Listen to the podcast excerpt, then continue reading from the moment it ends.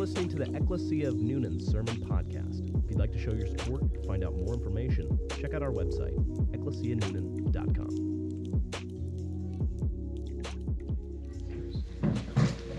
All right, thank you, Aaron. Baby's heading back. right, so, uh, 2 Timothy uh, chapter 1, verses 5 through 7, this virtue list. Virtue lists um, uh, were, in the ancient world and in ancient literature, very, very, very, very, very common. As a matter of fact, um, from a scholastic standpoint, when you study the New Testament uh, in true scholarly fashion, what you have to do is you have to uh, go to the original language, and then what that requires is for you to go look at similar language at the same time in uh, the ancient world, which means that you're looking at ancient Greek texts, secular Greeks, uh, Aristotle, Philo, others, right? And so we find that other people during this time are also writing uh, virtue lists, right? The question is, is that what is what is Peter using this ancient style for? What is what is he doing with it? Uh, and, and, what's the significance? I think there's several significant things that you're going to figure out today, um, and that is this: that this virtue list are moral demands. That is, they are they are they are non-negotiables. They are, in some way or another, indicative and imperative at the same time. So they're descriptive, but they're really prescriptive, like they're commandments uh, that that you and I are to to be a part of. And then there's some really weird language. So in the text today, it says, supplement your faith with these. Anytime we hear supplement your faith with, uh, or the word supplement just means what? It just means add, right? So add to your add to your faith these things, then immediately, if you're anything like me, then your defenses just come up. Well, you're going to add something to the gospel, right? You're going to add something to whatever, and so immediately the red flags come up, and um, that that's not the point, right? Uh, we're, we're, not adding anything uh, to the gospel. Peter certainly is not adding anything to the gospel. You think he's talking about the Christian life rather than regeneration today. But what I want you to see is Peter's very serious demands uh, towards a church that is living in a society that has gross moral decline happening in it. A lot of it coming from false teachers, right? If you remember watching the, the video summary with me some weeks ago, we talked about um, how these moral teachers were not only sowing demon doctrines, as they were called, right? But also part of the problem was their their own lifestyle. Well, they're they're importing, as it were, uh, their lifestyle, and of, of, course, Peter wants them to know this is just this is just not okay. Um, and then Peter, on top of all of this uh, aforementioned, decides to use some of the most aggressive language that we ever find in any Petrine letter, letter from Peter, as he says, "Make every effort." Right? you could use the word agonize in there. So, uh, for, for, for, for whatever reason, Peter is wanting the Christian to know that they're going to have to bring, and I quote, all energy to bear uh, in order to supplement to their faith or to add their faith these things. So this is this is a work. Um, and what's so crazy about this is that though this is not a part of our text today, next week we'll find out that we are to do these things for the own confirmation and assurance of our faith. It sounds like the most unbaptistic thing ever if you've been raised Baptist and or for that matter if you've been raised Presbyterian either. Uh, that's just the truth, right? Because we've got this well once saved, always saved, bless God, and um, you know, near the twain shall meet, and we're just gonna sort of coast into glory. Peter won't have it. Peter says holiness must be pursued. Uh, and, and the reason that it must be pursued for him is because of the very first words of verse 5. For this very reason. Okay, so what that's doing is that's attaching this list of supplementing your faith, using all your energy to supplement your faith with these things, to the last two verses. And what are the last two verses said?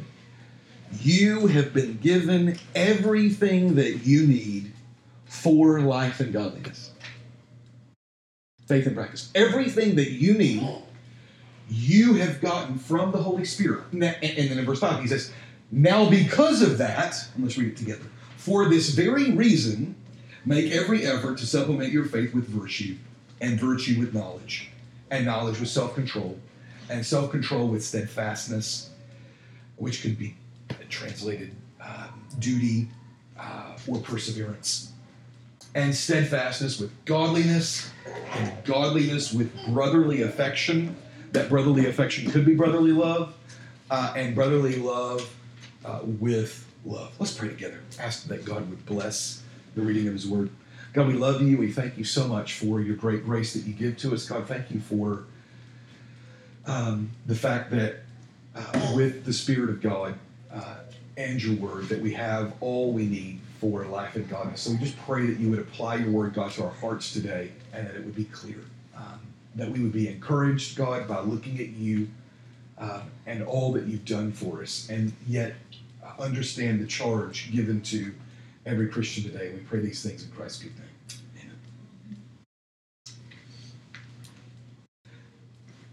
I can remember as a young minister, um, very young, like pre-ordination, um, preaching uh, damnable sermons against people who prescribed immorality uh, at the sake of a relationship with Jesus Christ, right?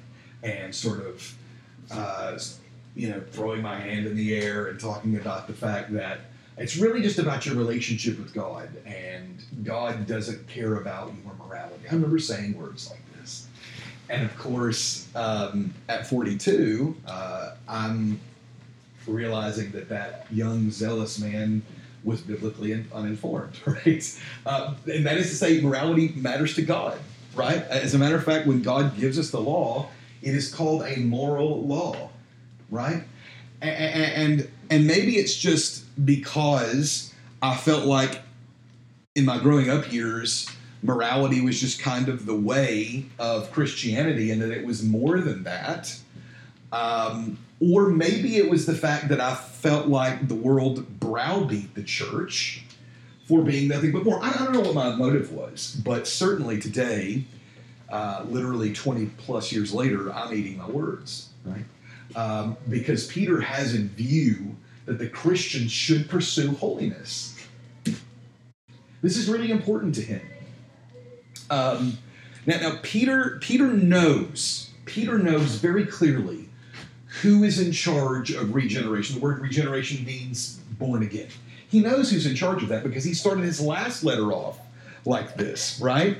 Um, 1 Peter chapter 1, verse 3. He who has caused you to be born again to a living hope. That's that's the way we started studying the last book, right? So he who has caused you to be born again to a living hope. So we're not denying the fact that salvation is all of God. Salvation is all of God. Salvation is all of God. It belongs to God. Um, God gives the believer a brand new heart uh, because he's dead in his sin and he needs a new heart to believe with and to repent with and he gets that new heart, right? Uh, and then he's, because of this sort of benefactor or benevolent God, he's called to mimic the deeds and the character of this God. And that's really what Peter's trying to get at. Uh, Peter's not saying uh, by pursue holiness that salvation is all of man. To the contrary, he's already established that it's not. He is saying that the pursuit of holiness is something that may not be in vogue in, in Asia Minor or in America for that matter, but he's saying that it's quite important. So, um, God's bounty in the Christian's life, God's blessings in the Christian life, what it does is it births a call uh, for obedience. Um, my mentor's book originally, which he would not publish in his lifetime, Modest Mouse, but was published posthumously uh, by my roommate. Uh, when Multnomah got a hold of it, they changed the title. Multnomah changed the title to Because We Love It. Originally, the title was Holiness the response of love. Holiness, the response of love. And that's exactly what holiness is. Holiness is a response of love. Holiness is you responding to God's great work of salvation in your life, and how you respond is obeying the command from Leviticus and First Peter, which says, Be holy, for I am holy. And the world or any other Christian can call you anything else that they want to for you pursuing holiness in your life, right? But at least you'll be in sort of line with the scriptures when it says over and over again in the Bible, particularly in Hebrews chapter 12, verse 14. Pursue holiness, pursue peace with all men, and the holiness with which out no one will see the Lord. So the pursuit of holiness is important.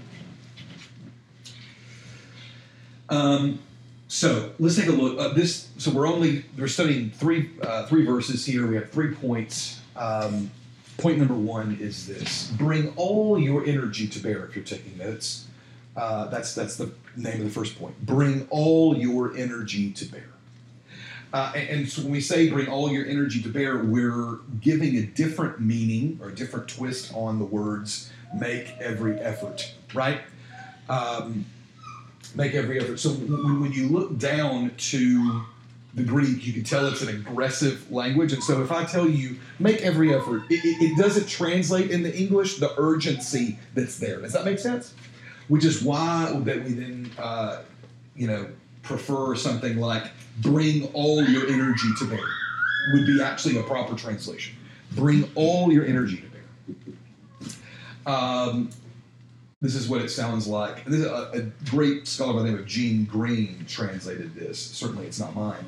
Uh, and it says, and also for this very reason, bring all your energy to bear to add to your faith, faith virtue, and virtue, knowledge. Um, so, so, so the, the idea is, in fact, that you're going to be struggling. Uh, it's, it's, it's a fight. The idea here is that there's going to be some serious energy exerted. So here's the question for you. Just a simple application question for you to start off this morning. Uh, because we're commanded here to bring to bear all of our energy to add to our faith these virtues, right? That is to say, very simply, we're supposed to be doing these things. We're supposed to be involved. You and I are supposed to be involved in brotherly love and all these things. What is it in your life that you can think of, this is what I'm bringing all of my energy to bear on. What, what is that thing in your life? When you think about your life, it's your work, it's your kids, right? Uh, we were talking about earlier before the service people who play video games who are married with children four hours a day. This, this, this would constitute as that, wouldn't it? Bringing all your energy to bear would be considered you go to work, you come home, you put your kid in bed, and four hours you play video games this, this also constitutes bringing all of your energy, right? Because at that point, after coming home and putting your kid to bed and working all day, you think that you have energy, any energy to do anything, with much less to bring it to bear on something, and yet it's it's called a four-hour thing. So, what are the things that you are bringing your energy to bear on? And then that's not actually just scheduled time, right? Because we would miss a lot there, and that's the multitask multitasking nature of a busy mind, right? Uh, so, so what is it that not just with your body you're bringing your energy to bear on, but what about emotionally? What about mentally? What are you bringing your energy to bear on in your mind? This is what Peter says. Peter calls the Christian and says, Bring all of your energy to bear to pursue holiness, to supplement, to add to your faith these beautiful decorations of what God has done.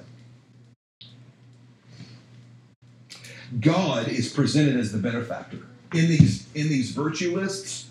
Um, oftentimes, people in, in the ancient world, secular world, people would be called to mimic the works and the deeds of the benefactor, right? Uh, and the benefactor here is God.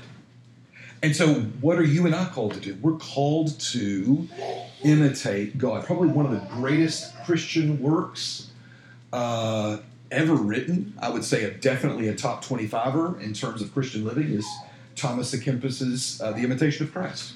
Joe, can I get an amen? Amen. Good. Joe gives us a hand. Good. Yes, true. Uh, It is. I mean, it- it's it's a great work. Um, imitation here is what the Christian is supposed to be involved in. To what degree are they to be involved in? They're to bring all of their energy to bear. Now, here's the thing. If you need context for to what degree you should be pursuing holiness, answering this practical question, what is it that you're bringing your energy to bear on, is a very good exercise for you. It's a very good exercise for you because it helps you see, oh, this is where I'm spending my time mentally. And how can I be a mom, be a worker, be a husband, uh, be a roommate, be a daughter, and also bring all my energy, all my heart, all my mind to bear on being more like Christ. Of course, it is men who preach things like this in the pursuit of holiness that are often met by the Christian community and the church culture with this piece of advice just chill out already. Is that right? This is what's said to people. You just need to just calm down, have yourself a cup of coffee, sit down and put up your feet, maybe do some breathing exercises, and don't be so intense. Right? Does that make sense? uh, rather than, no, no, no, no, bringing all your energy to bear looks like it's something that's biblically prescribed and commanded. Um, and that's intense, and there's an intensity to it. Um, so, uh, of course, the, the question for the original the original author and audience is why is he why is such urgency in Peter's voice? It is because of gross moral decline. Gross moral decline. So there's gross moral decline in this particular age, in this particular church, in this particular set of believers surrounding the culture, and he's concerned with it. Uh, you and I, the question is, do we also live in a day of gross moral decline? Yes or no? That's that's the question. Do we? Uh, and, and it's easy to be, uh, as C.S. Lewis calls it, and I often mention a chronological snob, right? And to just say, sort of pine for the for the yesteryear, right? And, and wonder, oh, well, it just been better back then. But the truth is, is that never in our country's history have we ever so openly legislated immorality on a federal level like we are today. So, for example, uh, have has this country been involved in horrible, what I consider gross moral decline via sanctioning of unjust wars um, that we probably had no business in? Absolutely. Has this country uh, been involved in uh, the institution of slavery and sanctioning it and seeing it sort of, you know, sort of giving it a nod? Sure. But uh, in 2019, I I think it's fair to say that in terms of just sure sheer morality, right? Um, certainly, you can make a strong case for the fact that America is in gross moral decline since we are legislating it. Uh, like never before in this country's history. And, and you can disagree with me if you want to. The great thing about this is that I, I'm your pastor well enough to know that you know that I don't mix nationalism and patriotism with the kingdom's ethic. You you should know me well enough to know that that's not a, that, that's not how, how I roll, right? Um, however, if you think that the church does not have a prophetic voice into all realms of life, then you are grossly misinformed. Because it is, it is to be a voice of reason and truth in all institutions, and that includes the government. So when the government legislates immorality, even if we expect them to, it's our job to be, the voice of truth that says wrong. It's our job. Right? And you're like, Tipton, look around. You're in a living room with 11 people. Hey, valid, right? True. But, but what, what am I a part of? I'm a part of a larger church that also decries the same thing. Does that make sense? I stand behind a sacred desk which stands for something. And, uh, and, and, and, that's certainly the truth. Okay, so the urgency that Peter comes with here, this is what he says. He says that you're to bring all of your energy to bear to, and that brings us to the next point. Point two is supplementing your faith. Supplementing your faith if you're taking notes. So you're going to be adding something to your faith, right? So, Tariki, you have faith in and love for Jesus Christ. But what Peter's saying here to you and to Colin is hey, you guys need to add brotherly love. You need to sup, the word supplement means add. You need to add these things to your belief that Jesus is God and has died for your sins, that He is the Lord, that He's risen from the dead. You're called to add those things to your life, right? That love and brotherly love and, and, and godliness is not just a good idea, but it's something that you add to your life. And the Bible commands that you add it to your life, right? Now, those things don't save you, right? But it does, it is a show of love for God, right? That's, that's what it is. So, um, supplement, supplementing your faith could mean just this introducing one virtue on top of another. That's, that's sort of the idea. Or that you would bring one virtue in in beside another. And so you're called to supplement your faith. You're called to add to your faith these things. The Christian is not going to get away from a worldview where he is not pursuing holiness. Right now, oftentimes in, in, in um, the pursuit of holiness, what we find is that people are often met with scriptures like Galatians chapter 5, verse 1 it is for freedom that he has set us free. Just be free, brother, right? You don't have to pursue holiness. Just, just be free. Just chill out, relax. Jesus is coming back and he loves you and everybody else. Uh, just, just be free. Uh, that's not at all the intention of what Paul has in store for the Galatians. Paul is actually writing the same people in Galatia that Peter is writing actually in Second Peter. They're in, in Asia Minor. Because just a few verses down in verse 13 in Galatians 5, he says, Except use your freedom not as an opportunity for the flesh, but in love serve one another. See, see what he's calling? He's calling for love, service, holiness. He's calling for all of this. Not as an opportunity for your flesh, right? Or that word sinful heart, but that you add these things to your faith. Now, I just want to make clear, perfectly clear, that when we say add these things to your faith, they are not an addition to your salvation, right? They're, they're just not, right? Uh, it is you, however, uh, being sanctified, the word sanctification, being saved. You are becoming more like Jesus each and every day.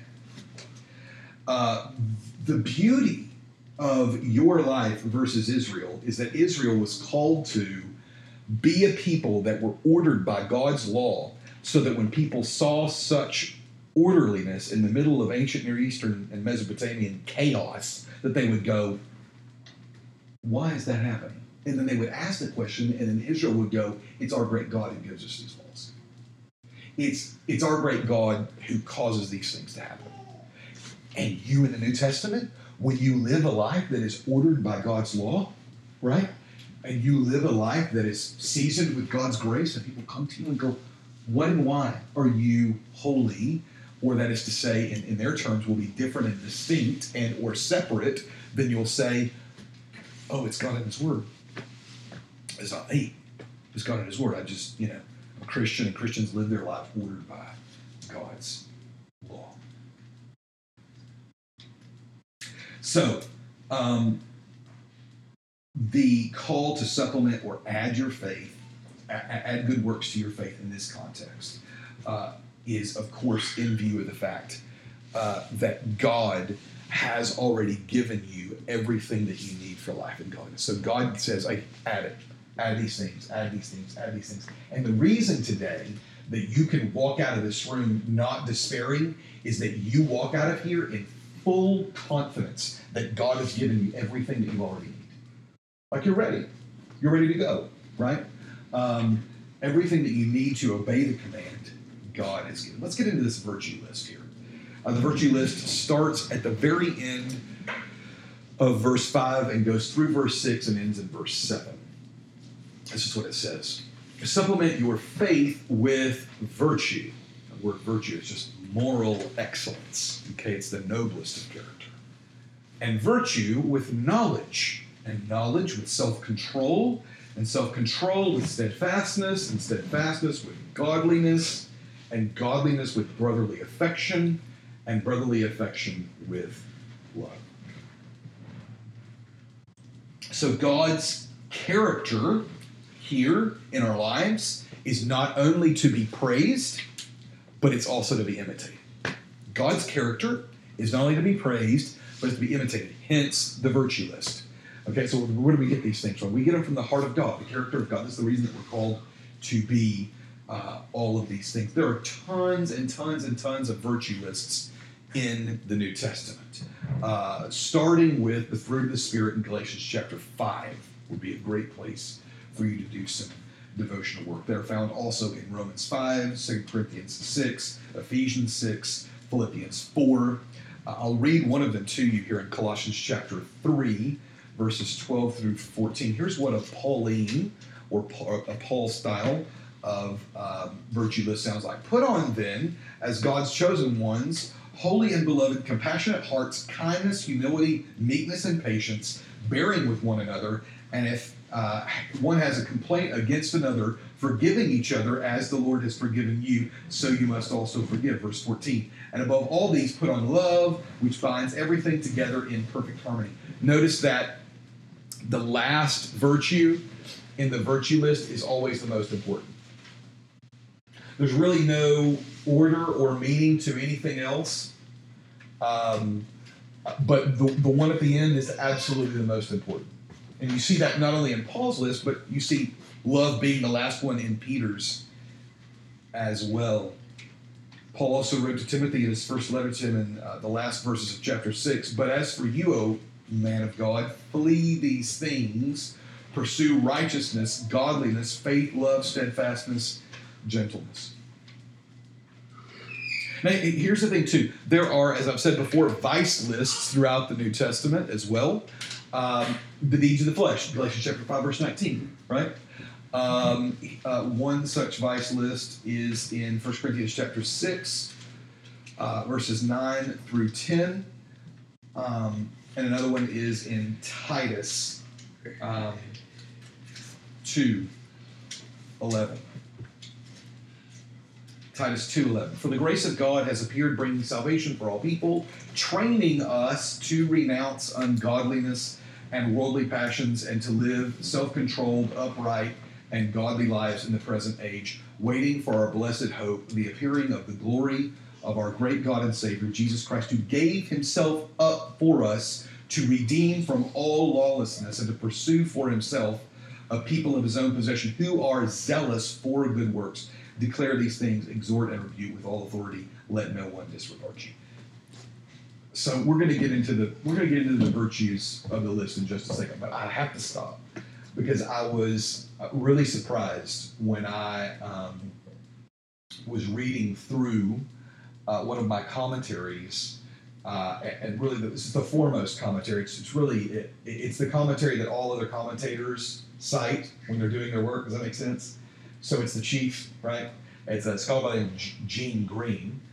What a name. Um, and uh, this is what he noticed. He noticed, and of course, this guy's not a pastor, right? He's, he's, he's a scholar, but he's part of a, a local church. And this is what he, he noticed. He says, you know, it's so funny that the Bible and the New Testament are so full of vice lists and so full of virtue lists, but we rarely see this in the contemporary church. This is his point. Why do we see these lists so much in the Bible, but so little in the church? This is a, this is a serious issue for him. And, and, and I think it's one to consider. Why? Because if you get a virtue list, then you give out something that's a command for people to, to do. And then if you say kill sin in your life, uh, you know, uh, Colossians 3 5, then you've got to read those vice lists and say, this is not okay, right? This is not okay. Um, so let's take a look at these eight virtues. We're going to have to fly through them, but we do need to at least take a cursory look at each and every one. So faith is is first. Notice that uh, the, that that our list starts with faith and ends with love. Also note, please, that the most famous and common of all virtue lists in the New Testament are as follows faith, hope, and love. Faith, hope, and love. This one starts with faith and ends with love, but guess what's not there? Hope. However, hope is often seen as the fruit of endurance. Hope is the fruit of endurance, and guess what? Faith and love are often paired with in the New Testament when it's not paired with hope, endurance.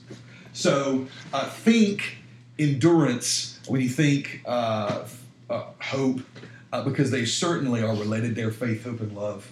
Um, we say faith here, uh, we are talking about, uh, in, in one sense, faithfulness, the faithfulness of Jesus, uh, which bears and births faithfulness in you, but also faith in and love for Jesus Christ. When we say faith, we mean specifically the definition of faith, which is Hebrews chapter 11, verse 1. Faith is being sure, absolutely sure, of what you hope for and certain of what you do not see. I do not see that Jesus is Lord, but I absolutely live my life under the assumption that He is master, owner, and ruler of the Creator. Period. Right? So that's that's where faith comes in. And you are to add to your faith these virtues. These virtues. First one, first virtue that you're to add is virtue. And, and, and virtue means moral excellence. More specifically, many Bible translations translate this goodness, right? That uh, according to Galatians chapter 6, you are to good, do good to all men, uh, and especially to those who are the household of faith, which I quote often to you. Uh, and that is to say, let goodness be supplied to your faith. When people look at your life, they should see the goodness of God, right?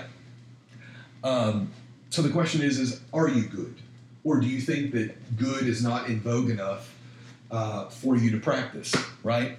Uh, maybe there's some sort of spiritual baggage, right, to your goody two shoes past, and you don't feel like goodness is something that should be displayed. But just general goodness. Let me tell you the greatest way that you can be good, and that is to serve. When I think of goodness, I think of service. Um, and certainly I think of self denial. Next, what are you to add to that? You're to add knowledge. And, and the knowledge that's in view here is just a saving knowledge of Jesus Christ. But it's also the knowledge that both Paul and Peter want the Christian to grow in. They want the Christian to grow in knowledge, that they would know God more and more and more. Uh, knowledge is something that Peter wants added to faith, not just goodness, not just moral excellence, um, right? Not the most noblest of, of, of, characters, not just that, but also knowledge, that you would grow in knowledge, that you would seek to know God more. Number four is um, self control. Self control. Uh, when you go back and you look at the secular Greek lists of virtues, uh, love's not the most important one on, on, on those. Self control is always the most important virtue in all ancient Greek lists. It is not the most important one in the Christian life, but it is a, a sort of fit of anger or a lack of self control is a deed of the flesh. Self control is a fruit of the Spirit. And specifically, when the Bible talks about self control, it always talks about it in three categories. I want you to listen really careful to me now. When the Bible talks about self control, it always talks about it in three categories. Number one, food. Number two, mouth. And number three, sexual desires. Number one, food. Number two, mouth. Okay? Slander, gossip, defamation of character, unhelpful, biting words, always having the last word, etc., etc., etc. We could go on forever, right? In our depraved creativity, in my depraved creativity, that is, right? Uh, and last, sexual desires. So we say self control, that's what we're talking about. Self control. Um,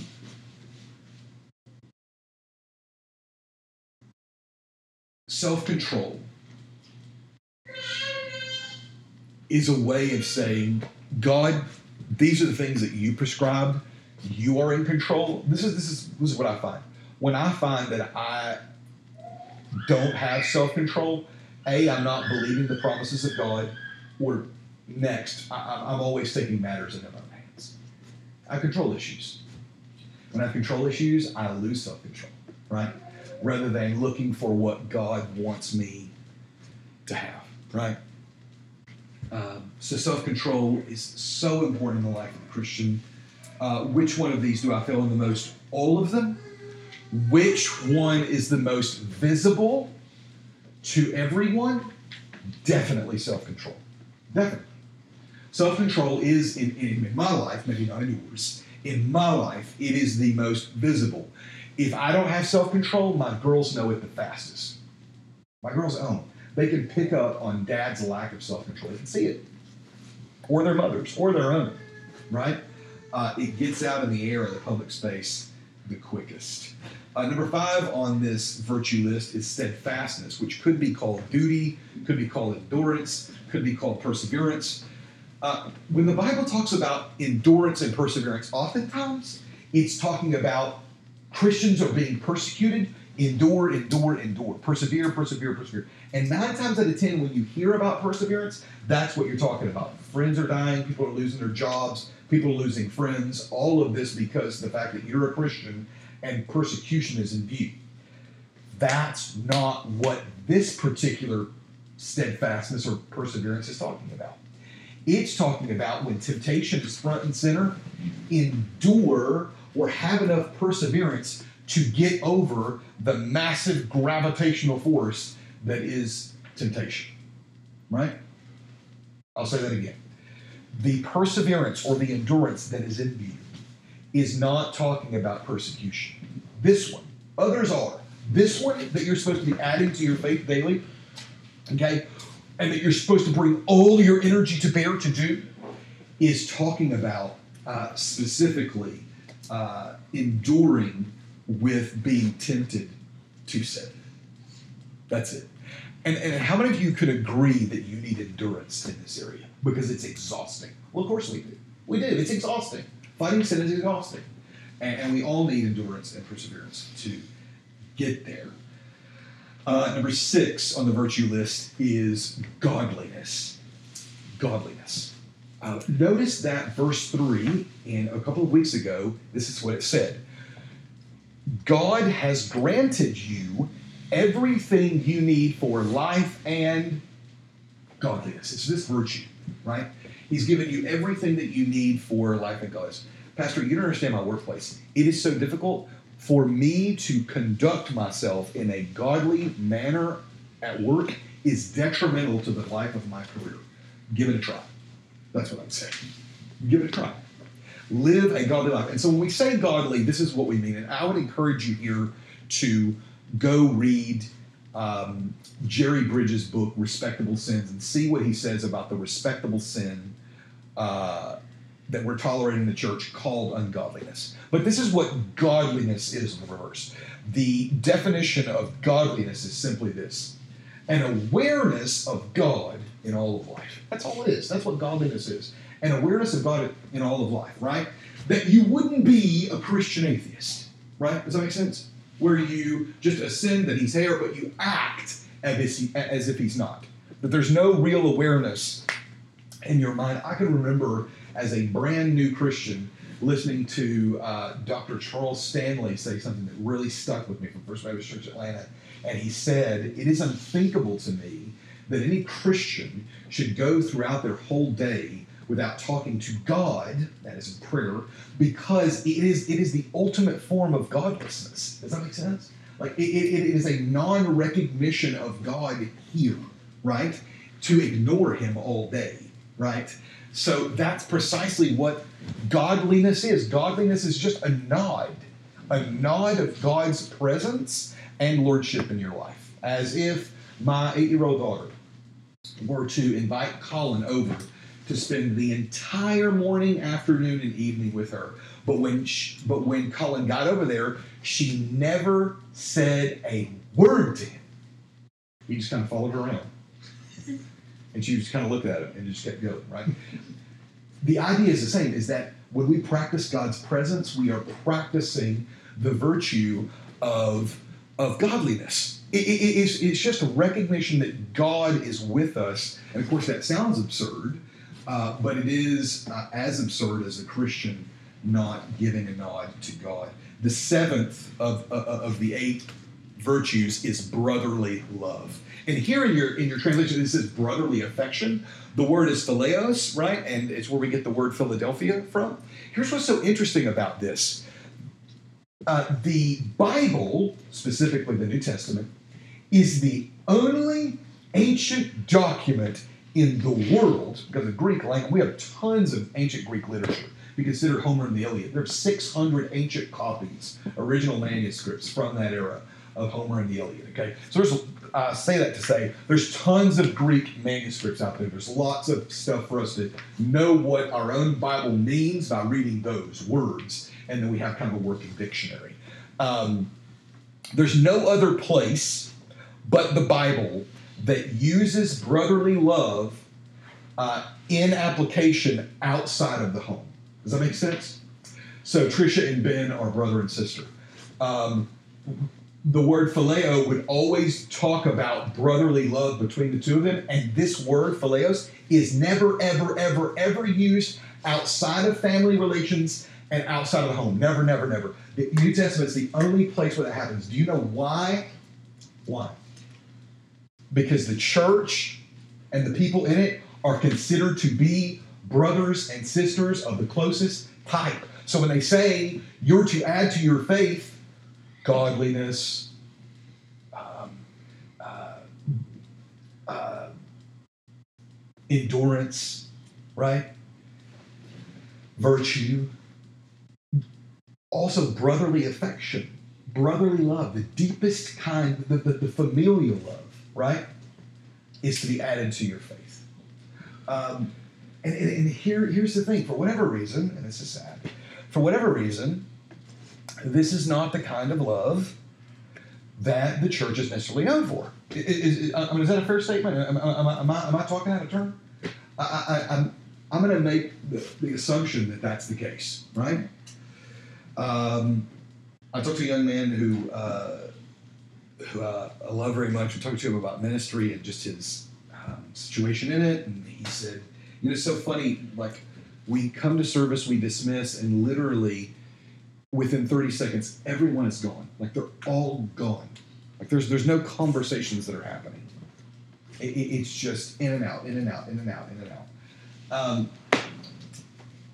we have a responsibility to bring deep and abiding familial love on one another. Joe gave me a book um, a couple of years ago, and the book was entitled "When the Church Was a Family." When the church was a family, it goes back to the first century roots of the familial nature of the first century church. It's a wonderful book, uh, not a lay one, but even a scholarly one, a scholarly treatment of the subject. Um, and, and that's just the truth. We're to treat one another with that kind of love. That's a huge expectation. Because loving one another like that, Preston, it requires sacrifice and deference and all of those things that we don't selfishly want to do. Last but not least is love. Um, and this is the capstone, right? This is the one that's at the, all of in, all, at the end of all of Paul's lists, at the at the end of Peter's list here. And when they say love, it's talking about agape love, and this is the kind of love that it's talking about. It's talking about love for God, but it's also talking about love for everyone, believer and unbeliever alike. That Christians should be known by the new commandment given by Jesus on Thursday before he died on Friday in John chapter 13 that says, And a new commandment I give you, that you love one another as I have. That's what we're supposed to be loved by.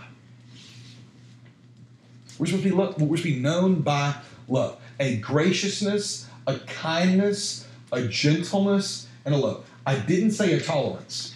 I didn't say that, right? It was G.K. Chesterton who said, Tolerance is the virtue of a man without convictions. Notice that tolerance is not in our list here. But Chesterton says it is certainly a virtue for many, but it is a virtue for, for man without convictions. That's not in this list. You loving and be kindness, you, you loving them and being gracious to all, and kindness, bringing kindness to bear is so important. It is one of my most often quoted scriptures, Romans 2 4. It is the kindness of the Lord that brings us to repentance. Right?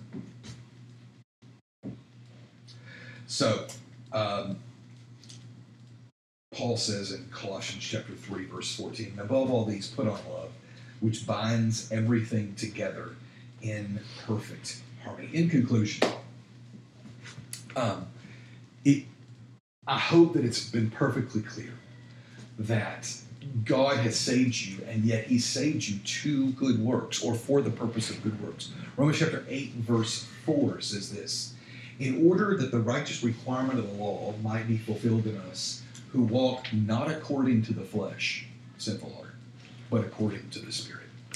Um, our catechism for today is Q28. In a few weeks, we'll run over Q34, and Q34 speaks perfectly to this balance between sanctification and justification and, and, making those two things perfectly clear. This is what Q34 in the New City Catechism asks. Uh, since we are redeemed by grace alone, through Christ alone, must we still do good works and obey God's word? I'll read that one more time. Since we are redeemed by grace alone, through faith alone, must we still do good works and obey God's word? Here's the answer yes, because Christ having redeemed us by his blood, also renews us by his Spirit, so that our lives may show love and gratitude to God, so that we may be assured of our faith by the fruits, and that so that our godly behavior, others might be won to Christ. Pastorally, today, my heart is that you would not at all leave here, at all, with a shred of the notion that you are unable to do the things that God has required of you here. Because if you have God's Spirit, then you have all that you need. Romans chapter 8, verses 11, 9 through 11 say, You, however, are not in the flesh, but in the Spirit.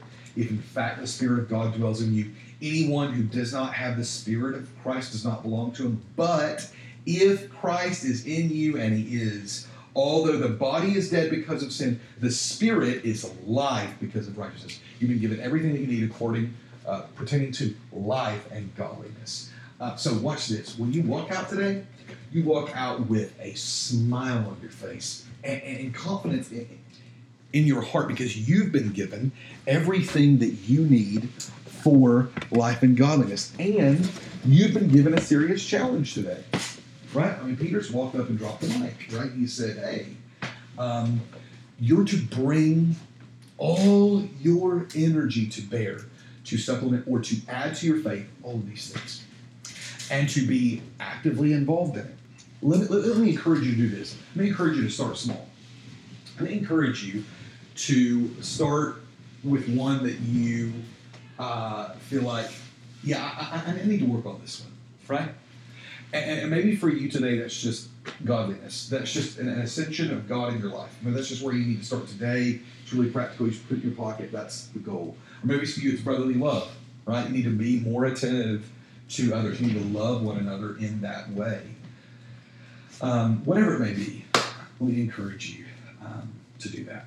Okay, Joe and Emmy, I'm going to call on you guys if I can so the Lord staple to for us today, if you would please. Um, I'm going to pray for us. These two are going to serve us. Um, and then uh, after that, we'll be dismissed. Lord, we love you. Thank you so much for your grace, God, that you give to us, for your mercy. Um, God, thank you for joining in their life. God, I pray for their family. Um, and I thank you for their serving us, God, your table today.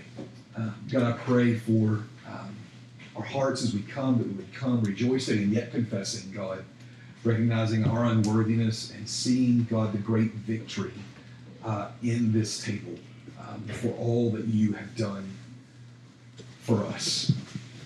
God, thank you for absorbing wrath for us, God, and help us uh, to see clearly the gospel today. We pray these things in Jesus' name. Thanks for listening to the Ecclesia of Newnan Sermon Podcast. If you'd like to show your support, find out more information, or hear more like this, check out our website, ecclesianewnan.com.